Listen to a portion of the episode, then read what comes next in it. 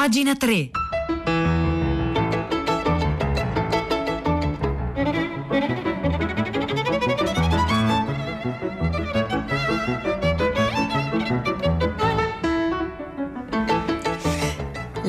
9, 1 minuto e 54 secondi in questo istante. Oggi è lunedì 2 agosto. Buongiorno a tutti da Silvia Bencivelli. Bentornate e bentornati a pagina 3. La cultura nei giornali, nel web e nelle riviste. Ed è notizia di apertura di tutti i giornali oggi due ori, due ori olimpici che ieri la squadra italiana ha conquistato a Tokyo. Non sono due medaglie qualsiasi ed è anche quindi l'occasione per chiederci chi siamo, chi siamo diventati noi italiani e che cosa ci insegnano queste medaglie. Lo fa oggi Stefano Bartezzaghi sulla rivista online doppiozero.com con un articolo dal titolo Ori nell'atletica, italiani di nuova specie? E allora scrive Bartezzaghi: 100 metri e salto in alto maschili? Oro? Se ce l'avessero prospettato in anticipo non ci avremmo mai creduto. Siamo infatti avvezzi a una certa graduatoria di attendibilità, esito possibile dei retaggi tradizionali. Ci aspettiamo di poter vincere qui, non là, certe corse, non altre, certi salti, non altri. I 100 metri piani maschili e il salto in alto maschile non parevano essere francamente alla nostra portata. Ma Marcel Jacobs e Gianmarco Tamberi ci hanno messo di fronte al dato di fatto contrario e ci hanno lasciato sgomenti ancora prima di, e, eh, di, di disporci a esultare.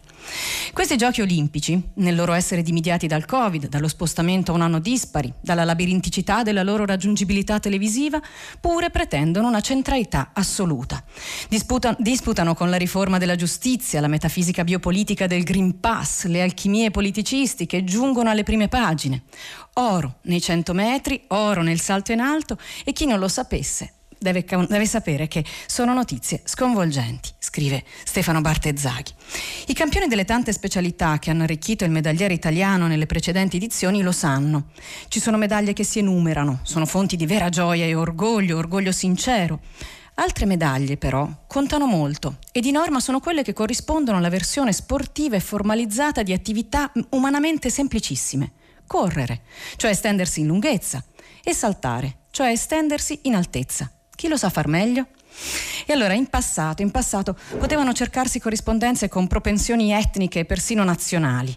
Il nostro Gianni Brera recensiva dotazioni muscolari, forme ancestrali di alimentazione, stilistiche del gesto atletico, sino a stabilire minuziose classificazioni nazionali con le relative anomalie per cui la malagrazia stilistica di un Marcello Fiasconaro poteva ambire al primato mondiale, l'imperfezione fisica di un Pietro Mennea agli ori, l'attitudine plebea della nazionale di calcio di Berzot al gradino più alto del podio mondiale.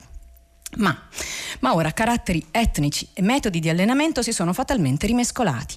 Lo abbiamo dovuto a una rivoluzione sociale, l'essere diventati una società multietnica, e a una rivoluzione culturale, essere andati oltre ai disciplinari tecnici resi obbligati dalle caratteristiche fisiche ereditate. Faremmo bene a ricordarcene.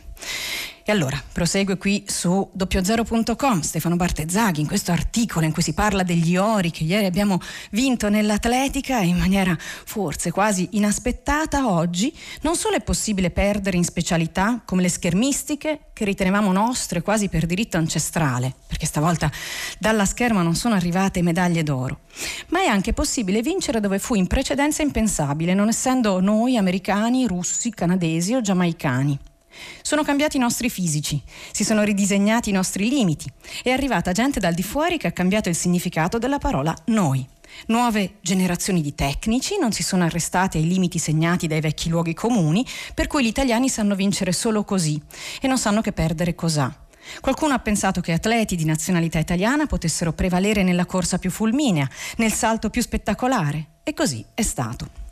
E allora, tra le vittorie sportive del passato, quelle di Pietro Mennea, Sara Simeoni, Paola Pigni, Paolo Rossi, fratelli a Bagnale e compagnia cantante, ci dicevano che l'Italia poteva farcela anche se. Cioè, anche se non c'era ovunque una grande cultura dello sport, anche se fisicamente non eravamo molto avvantaggiati, anche se contavamo un po' troppo sull'arte di arrangiarci. Le vittorie di ieri, invece, ci dicono che l'Italia ce la sa fare anche se, cioè anche perché, non sa più del tutto cosa sia l'italianità, anche se non ci sono più tanto, tanti luoghi comuni che ci riguardano. Ecco che lo sport, quindi, ci indica, una volta in più, una frontiera che non avevamo ancora intravisto, Trovare in un campione italiano qualcosa che non avremmo mai riconosciuto, immedesimarci nell'altro, esultare per meriti di cui non sapremmo rintracciare l'origine. Di per sé la banalità del tifo, dello sport passivo, dell'orgoglio subappaltato. Più in prospettiva è una forma di apertura al possibile. Prima di costruire i loro altarini, facciamo caso all'ipotesi che Jacobs e Tamberi siano italiani di una specie a noi del tutto sconosciuta. Proviamo a pensare di farci rappresentare da gente che non ci somiglia per nulla. Rivolgiamo ai nostri campioni uno sguardo non di immedesimazione, per illuderci che siano come noi, ma di estraneazione, siamo collettivamente anche ciò che non sappiamo di essere. Qualcuno fra noi eccelle dove non avremmo mai pensato. Produciamo chissà come qualcosa che ci sorprende.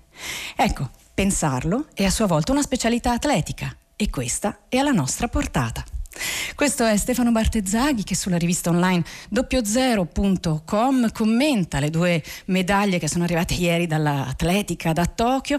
L'articolo lo trovate appunto sulla pagina di doppio zero, è linkata alla nostra di pagina 3.rai.it e si intitola Ori nell'atletica, italiani di nuova specie?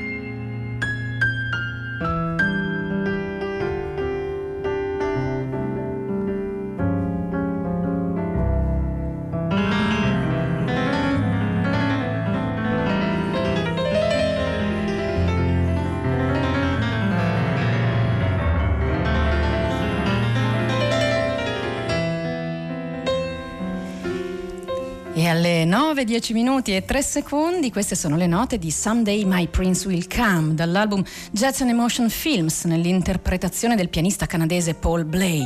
Questa è una rilettura della colonna sonora del film di Biancaneve e Sette Nani. Nella versione italiana si intitola Il mio amore un diverrà.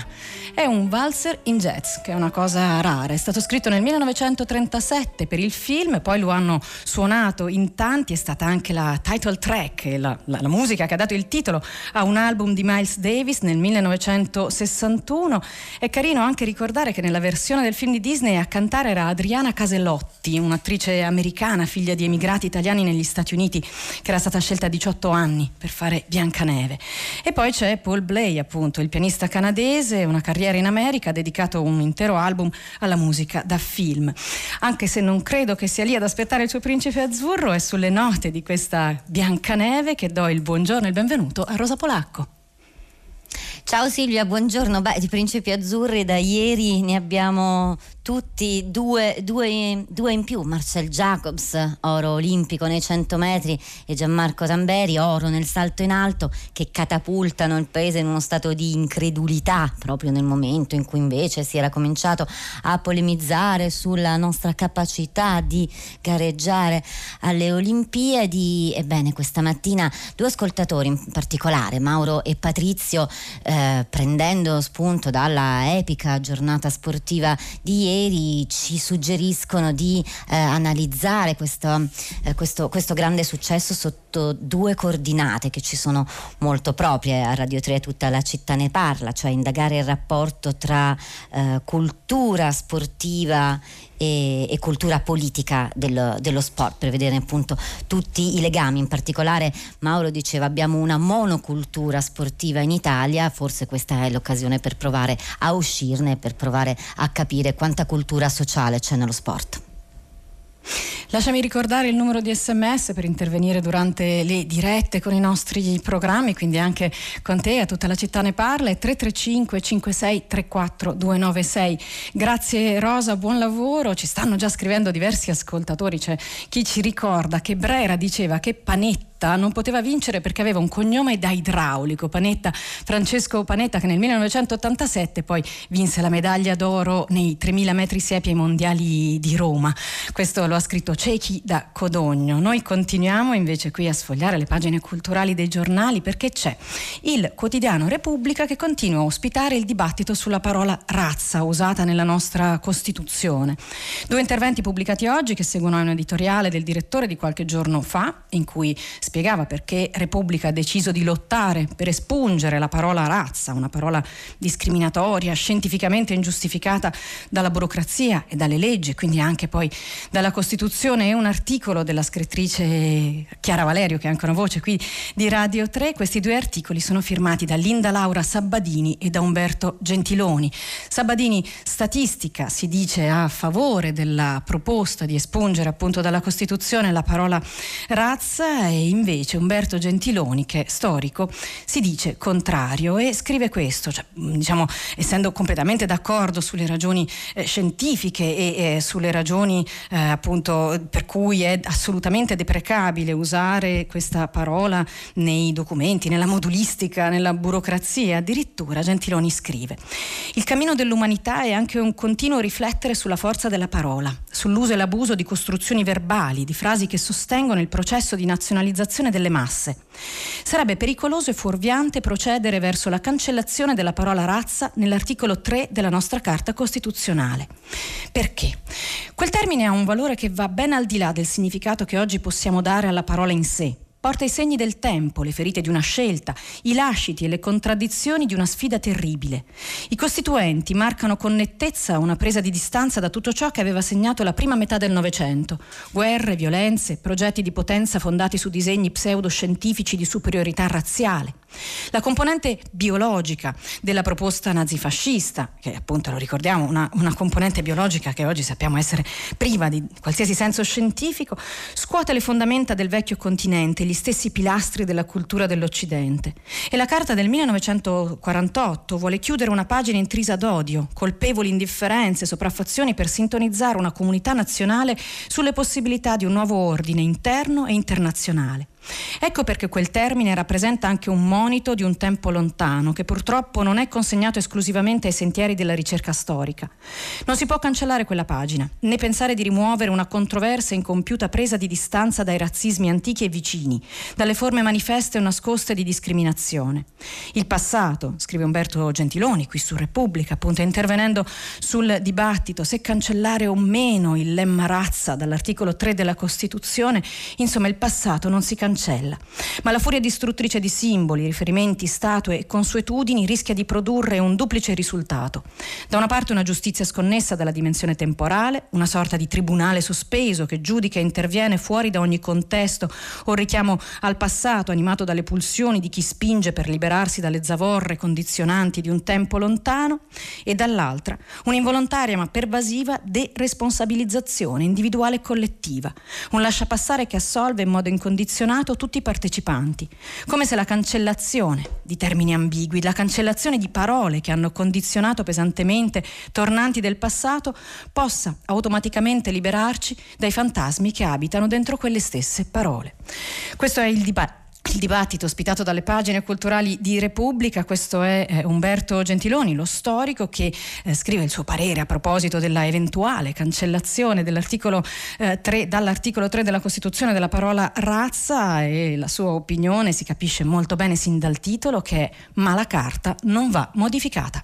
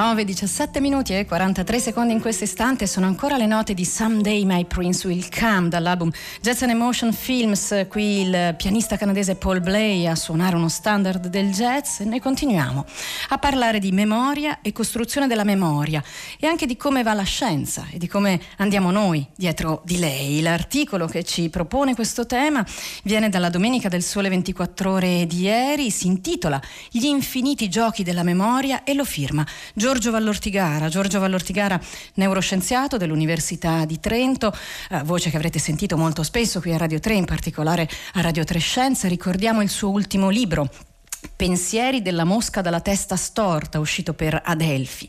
E eh, Giorgio Vallortigara scrive così: C'è un'età della vita durante la quale certe storie ti rimangono appiccicate addosso, indelebili come, dopo l'imprinting, la memoria degli stivali di Conrad Lorenz per Lochetta Martina. Avevo vent'anni quando appresi la storia delle planarie cannibali. Nel volume che tenevo tra le mani ci si interrogava sulla storia naturale della memoria. Quando è che le forme più semplici di apprendimento, come il condizionamento classico, quello che viene chiamato anche pavloviano, fanno la loro comparsa? Perché, tra parentesi, le planarie sono capaci di tale apprendimento, hanno una risposta riflessa che può diventare condizionata, insomma possono imparare e memorizzare. Ma la parte interessante della storia, prosegue Vallortigara, è questa.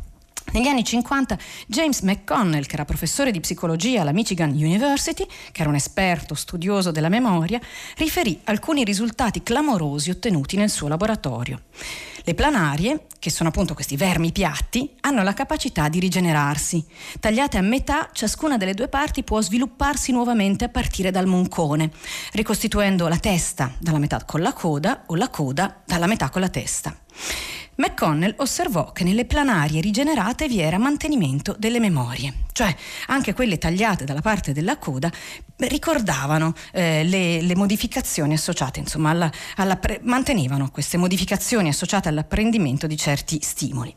In una, ste- in una serie di ulteriori esperimenti McConnell mostrò che era possibile trasferire la risposta condizionata da planarie addestrate a planarie non addestrate, lasciando che le seconde si cibassero dei corpi triturati delle prime come se ci fosse una trasmissione cannibalistica, ma diciamo in termini scientifici l'ipotesi fu invece molto più profonda. Fu ipotizzato che le molecole dell'RNA fossero cruciali per la formazione e il trasferimento delle memorie, quelle cioè che venivano mangiate. Ma poi per varie ragioni la ricerca successiva prese altre direzioni e si affermò l'idea, che è tuttora dominante, che fossero le variazioni alle sinapsi, cioè laddove i neuroni comunicano gli uni con gli altri, essere importanti.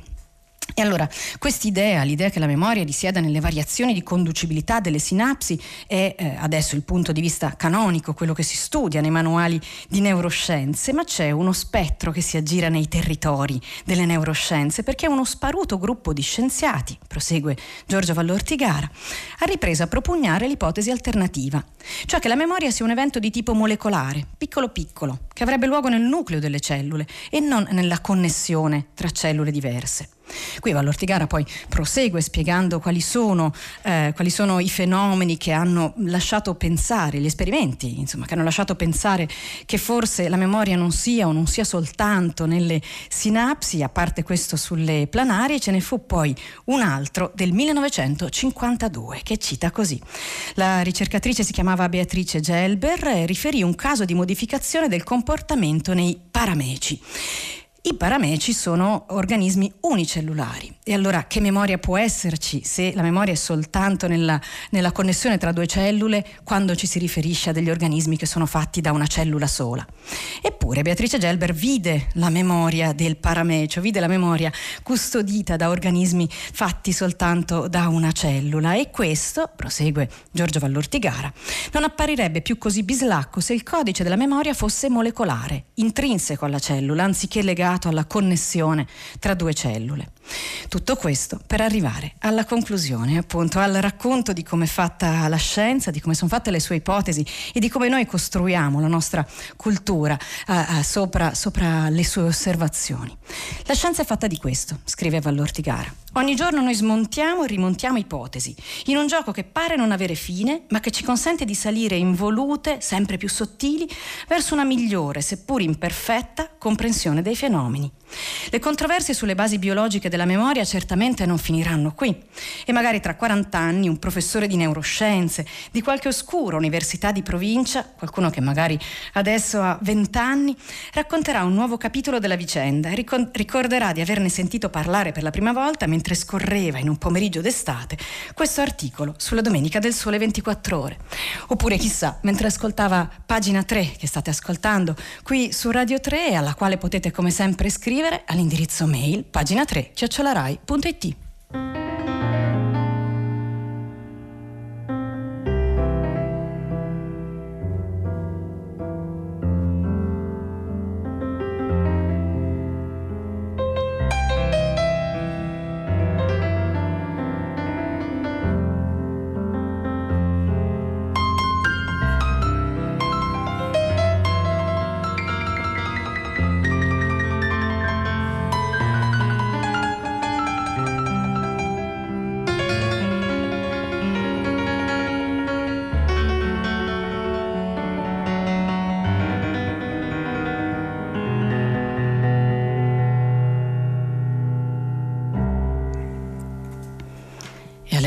24 minuti e 4 secondi, queste erano le ultime note di Someday My Prince Will Come, alle quali affido il mio personale saluto a Valentina Lo che si è già avviata a prendere in mano il microfono e a cui passerò la linea subito dopo la fine di questa puntata. Oggi lo abbiamo sentito al GR, lo sentiremo anche oggi pomeriggio durante la puntata di Fahrenheit, oggi 2 agosto, è un anniversario importante, l'anniversario della strage di Bologna avvenuta nel 1980, ricordo 85 5 le vittime, 200 i feriti. Ma oggi 2 agosto del 2021 è un anniversario pari per il primo ricordo della strage. Un anno dopo, infatti, Carmelo Bene dalla Torre degli Asinelli di Bologna lesse Dante per ricordare appunto la strage che era avvenuta un anno prima. Lo ricordano in tanti oggi, in particolare due articoli Maria Antonietta Epifani sulla rivista Il Faro di Treccani e Valeria Flamini e Marco Grimaldi sul sito Le parole e le cose e scrivono così. Allora questa è eh, Maria Antonietta Epifani su, uh, sul Faro. L'antefatto Rino Maenza, che era produttore e amico di Carmelo Bene, ci informa che l'idea della lettura d'Antis per l'anniversario della strage di Bologna nacque nel febbraio del 1981 durante una cena in un ristorante bolognese in cui l'attore si incontrò con il sindaco di Bologna che era Renato Zangheri. Ci furono numerose polemiche prima e dopo l'avvenimento celebrativo. Ci fu Federico Bendinelli, che era il capogruppo della DC, che eh, apostrofò Carmelo Bene chiamandolo pagliaccio e strione. Poi ci fu Massimo Pini, che era craxiano, membro del consiglio d'amministrazione della RAI, che respinse la proposta di una diretta televisiva della lettura d'Antis. E anche certi giornali non la presero tanto bene. Per esempio Vittorio Monti sul Corriere della Sera scrisse che il Dante dalla Torre non va in onda né in Mondovisione televisione né in Eurovisione e nemmeno sulla terza rete, che non si nega mai a nessuno. L'attore replicò asserendo che il suo spettacolo era stato sottoposto a una pesante censura, ci furono poi polemiche sul fronte del cachet, in realtà Carmelo Bene eh, fu lì gratuitamente, i soldi servivano per noleggiare le attrezzature e poi Carmelo Bene parlerà di questo suo Dante, tra virgolette, comunista e lo descriverà uno dei più infernali casini del dopoguerra, ma anche il più grande e irripetibile evento della mia vita. E allora, ancora dal faro di treccani.it, 31 luglio 1981. Più che una faccia, quella di, eh, di, di, di Carmelo Bene era una luce. Dal fondo di Via Rizzoli si vedeva solo un tondo illuminato. Carmelo Bene sale su una scaletta da pompiere e salutato da una fitto tramata folla in devozione, come lui stesso racconterà, si sistema in cima alla torre degli asinelli, si pone dietro al leggio illuminato ed è un capolavoro di scenografia, verrà scritto, l'antica gloria dei palazzi usata come quinte e si pari inondati di luce violetta. Sotto c'era una marea di gente e eh, invece sotto di lui, sotto Carmela Bene, c'era Lidia Mancinelli, compagna di vita, che gli teneva ferme le caviglie perché lui soffriva di vertigini. E poi, e poi una fiumana di persone in silenzio che ascoltò appunto la lettura di Carmelo Bene. Queste invece sono Valeria Flamini e Marco Grimaldi sul sito Le parole e le cose.it che raccontano l'anniversario di un anniversario, raccontano le polemiche, il prima e il dopo. Anche Carmelo Bene ci mise del suo dicendo che, detesta, che detestava questa sfrenata rincorsa ai giovani, ho fiducia nella sfiducia dei giovani. E leggerà appunto dei frammenti danteschi eh, inattesi, quasi scolastici, Paolo e Francesca, l'invettiva contro Pisa da parte del conte Ugolino Ugolino e poi l'ira di Dante contro la Serva Italia, destruttura l'opera. È una riscrittura, scrivono Valeria Flamini e Marco Grimaldi. Gli otto canti non sono mai letti per intero e la progressione delle cantiche è rispettata solo in parte. E alla fine Carmelo Bene dirà: eh, Ricordo a tutti che ho dedicato questa mia serata da ferito a morte, non ai morti, ma ai feriti dell'orrenda strage. La lettura bolognese di Carmelo Bene è un momento importante per la storia e per la cultura italiana. La fortuna popolare e mediatica di Dante raggiunge un primo picco per continuare poi a crescere negli anni successivi. E Dante diventa uno strumento, diventa uno strumento per parlare anche contro gli italiani, diventa il poeta dell'ira e della vendetta. E allora la strage di Bologna, concludono, ci dimostra quanto sia utile studiare le politiche del ricordo e il consolidamento di un genere commemorativo, ma ci interroga anche su come siano possibili alcune dimenticanze, alcune esclusioni dal discorso pubblico di certi eventi drammatici. Questi articoli li trovate sulla nostra pagina web che è come sempre www.pagina3.rai.it ed è con questi che finisce la puntata di oggi. Di pagina 3 Silvia Bencivelli che è stata a questo microfono, vi saluta insieme al tecnico di oggi Fiore Liborio, a Piero Pugliese che è stato in regia, Marzia Coronati in redazione, Cristiana Castellotti e Maria Chiara Beranec alla cura del programma. Vi eh, saluta tutti e vi dà appuntamento per domani con pagina 3 come sempre qui su Radio 3 alle ore 9.